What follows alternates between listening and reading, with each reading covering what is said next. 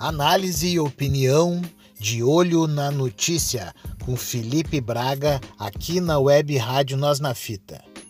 Segundo determinação do STF, os canais de comunicação que fizeram apologia ou incentivaram o uso do kit Covid devem se retratar oficialmente.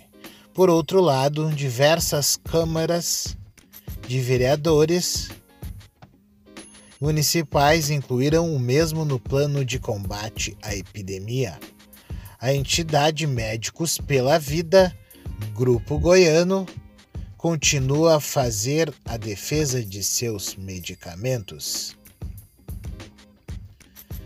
Eu acredito que o STF está praticando de uma forma legal uma espécie de censura. Afinal, ainda há muita dúvida sobre a utilização de tais remédios para auxílio no combate geral. Diversos médicos assinaram, inclusive, no site do Grupo Goiano, apoio ao tratamento precoce.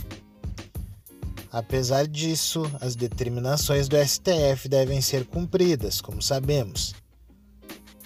Então tá, aqui foi Felipe Braga com a opinião e a análise de olho na notícia.